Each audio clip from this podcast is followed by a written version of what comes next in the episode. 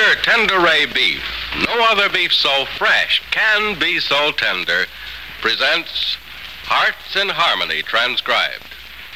K is for Kroger, C is for cut, B is for beef. KCB means Kroger cut beef, and Kroger cut beef means more meat for your money. Yes, friends, Kroger cut beef gives you more meat, less waste. And here's why. Before the meat is weighed and priced, the Kroger method of cutting beef removes excess bone, excess waste, and stringy ends. Remember, that's before the meat is weighed and priced. And it's the very top U.S. government grades of beef that's tender, juicy, rich red, and marbled with just the right amount of flavory fat. So you see, you get a better value in top grade beef. Now, to give you an example, let's take a Kroger cut rib roast. Before the roast is weighed and priced, the Kroger method of cutting beef removes the short rib end, the waste, and trims the chine bone. You don't pay roast price for the short rib end and waste. And no matter whether you buy a Kroger cut steak or roast, you receive more meat, less waste. So don't forget that's at your Kroger store. See for yourself by visiting your neighborhood Kroger store soon. Make it a rule to buy Kroger cut beef and get more meat for your money. And now, Hearts in Harmony. Wealthy Mrs. Carrie Carlton, though she loves Penny Gibbs as if she were her own daughter, is set against the marriage of Penny and her son Barry. Penny doesn't know this yet, and as she prepares to visit Mrs. Carlton, the telephone rings. Oh, golly, I'll get it. Hello. Hello, Penny. Good morning, darling. Or should I say afternoon? It's after 12. A fine secretary you must be. You don't know whether it's morning or afternoon, and you aren't even in your office. No, Frank had to go out of town today, so he closed the office and gave me a holiday. Oh, that's why no one answered the phone at Carter's office then. Uh, well, look, are you doing anything this afternoon? Yes, darling. As a matter of fact, I am. Now, look, you can call it off. I have to attend to some stuff for Mother at the bank at 2 this afternoon, and then I'll be Oh, through by no, 3. Barry, I can't call it off. It's important. All right, so it's important. I- I'll tell you what, I'll let you have the afternoon to yourself, and whatever's so important, if you'll spend the evening with me.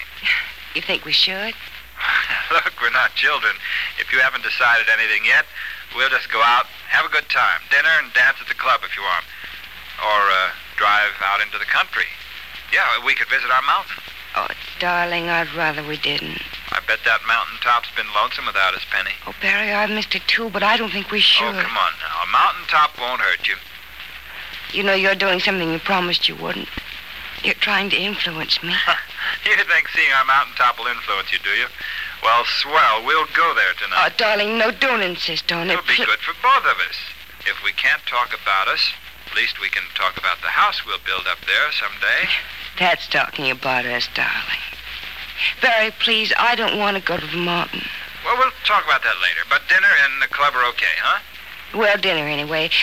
We'll see how we feel after dinner. Well, I'll pick you up at, say, 7.30. How's that? Mm-hmm, I'll be ready. All right, I'll be there.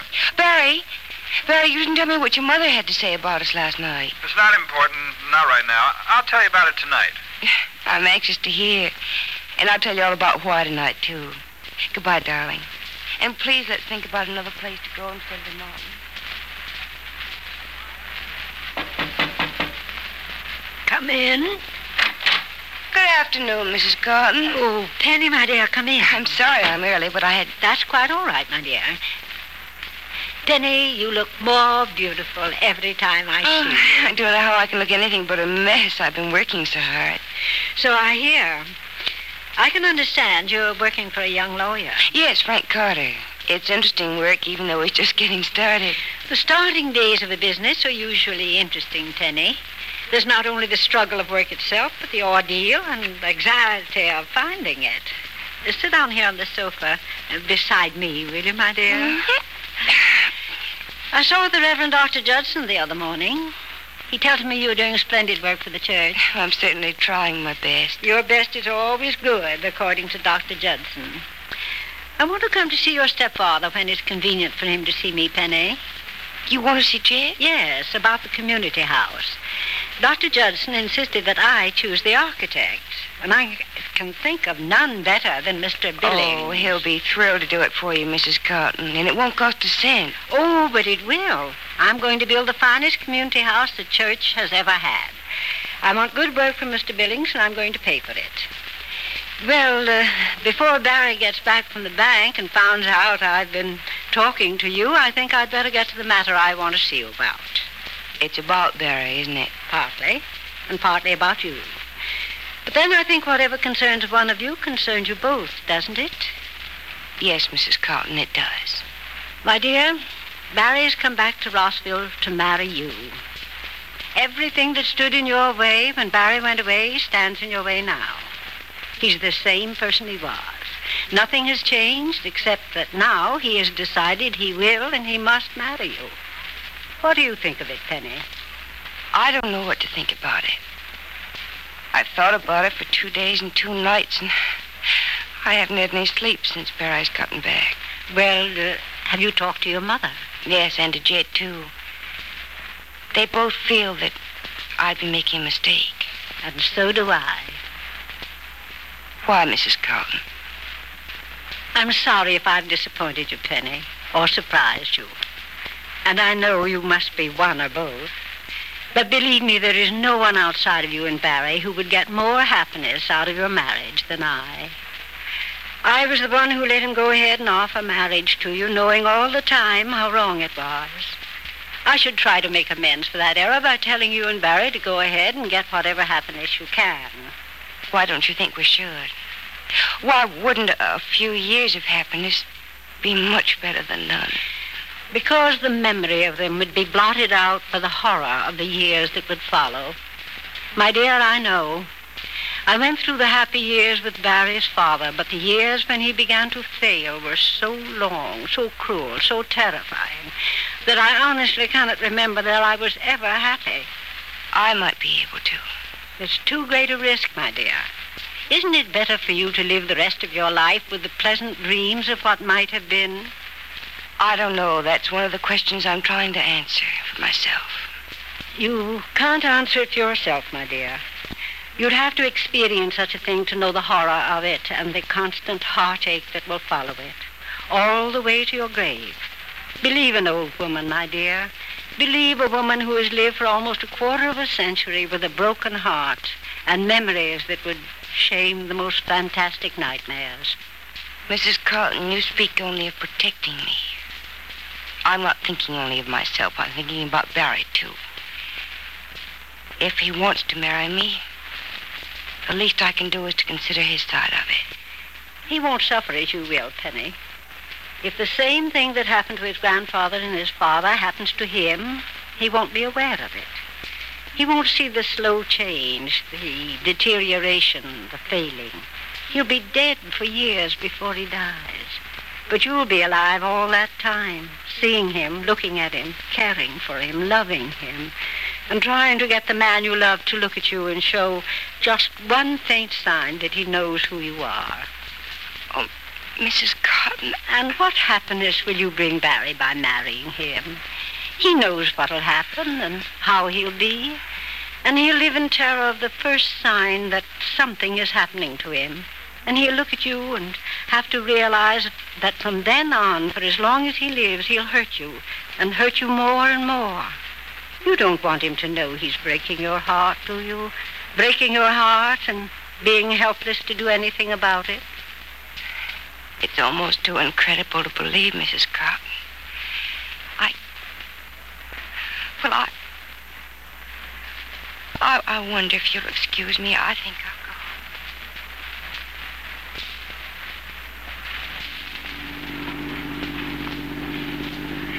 Like riding tonight, Penny? Mm-hmm. But we're not driving to the mountain, are we, Barry? Oh, well, by some strange coincidence, we're on the highway to the mountain road. We could oh, go. Barry, please, I'd rather not. All right. It didn't work, did it? What didn't work? Well, I didn't mention it at dinner. I, I thought you'd forgotten, and I could get you on the mountain road before you realize it. Then we'd have to go to the top. There's no place to turn around. Tricky, huh? Mm-hmm. Darling, let's stop here at that parking space and watch the river. Swell. That paddle wheeler should come chugging along from Wayne City pretty soon. That'll be something to see. Mm-hmm. Well, will this spot be all right? Oh, yes, darling, it's lovely. And you're lovely everywhere. Thank you. Oh, what a nice night. Mm-hmm. Look at those boys out there in that canoe. Yeah, I saw them. I wouldn't mind being out with them either. You like canoes? No, they frighten me to death. They tip over too easily. Oh, no, they don't. Why, a canoe's the safest craft afloat, if you know how to handle one. I'd rather not find out how. Okay, stay ignorant the rest of your life. Oh, darling. Barry, Oh, look, look, look down there. Uh-huh. Barry, I had a talk with your mother this afternoon. Oh, that was your special appointment, was it? About us? About us. Well, Mother told me she's against it. What'd she tell you? The same thing. And the same thing that Mother and Jed told me, too. It's a mistake. Penny, I promised I wouldn't try to influence you, but I can't let other people influence you away from me. No one's influenced me, darling. I've made up my own mind. The decision is strictly mine. You've come to a decision. Yes, darling, I have. What is it? Oh, Barry. Darling, my whole heart says yes. I want to say yes more than anything else in the world Well, then why don't you? Why don't you? We'll be married. because it isn't right. It can't be right. There's nothing right about it. And the thing I want to do is right. Then it's no, is it? Absolutely no? Absolutely no. All right. If it's no, it's no. I said I wouldn't argue or plead, and I'll keep my promise. Thank you, darling. It hasn't been easy to say. I know it hasn't. It hasn't been easy to hear it. Oh, look. Look what's coming down the river. Hmm. Is that the paddle wheeler from Wayne City? Yep, that's the paddle wheeler from Wayne City. Funny, I used to enjoy watching it churn down the river. Somehow I don't enjoy watching it now. Penny, Yes, Barry. I said I wouldn't plead or argue, but I have to just a little. Is, is there any chance? Must you say no? Yes, darling, I must say no because I think it's right. But I think you're wrong. I'm positive I'm not. Barry, keep your promise. Please, darling, don't try and talk me out of what I know is right. All right, I won't. But, darling, now what's left? Now what does life or living have in store for me? Nothing but emptiness, darkness, futility. Is that anything to live for? Is there any point in living? I feel the same as you do, Barry, but I'm going on. And though I know there'll never be anything or anyone to take your place, I'm going to make the best of living and the most of life. So Penny Gibbs is once again turned against the dictates of her heart, and with a final and seemingly irrevocable no, has done what she feels is right. And because of this, two lives are shrouded in the dark cloak of tragedy. Be sure to listen to the next dramatic episode of Hearts in Harmony. KCB, KCB. KCB means Kroger cut beef, and Kroger cut beef means more meat for your money. Yes, Kroger cut beef gives you more meat, less waste. That's because before the meat is weighed and priced, the Kroger method of cutting beef removes excess bone, excess waste, and stringy ends. You get more meat, less waste in Kroger cut beef. It's top U.S. government grades of beef, tender, juicy, rich red, marbled with just the right amount of flavory fat. So visit your neighborhood Kroger store and buy your favorite cut of beef. If you can get a Kroger cut sirloin steak, you'll notice that before the steak is weighed and priced, the Kroger method of cutting beef removes the stringy end, the waste, and the excess bone. Remember, whether you buy a steak or roast, Kroger cut beef gives you more meat for your money. But remember, ladies, you can buy a Kroger cut steak or roast only at Kroger stores. Make up your mind right now to visit your neighborhood Kroger store without delay. Your Kroger meat man has just the cut of beef you want. It's delicious and juicy. It's top grade beef that will thrill your family. Make it a rule to buy Kroger cut beef and get more meat, less waste, which means you get more meat for your money at your Kroger store. Listen again tomorrow, same time, same station, for another exciting transcribed chapter of Hearts in Harmony.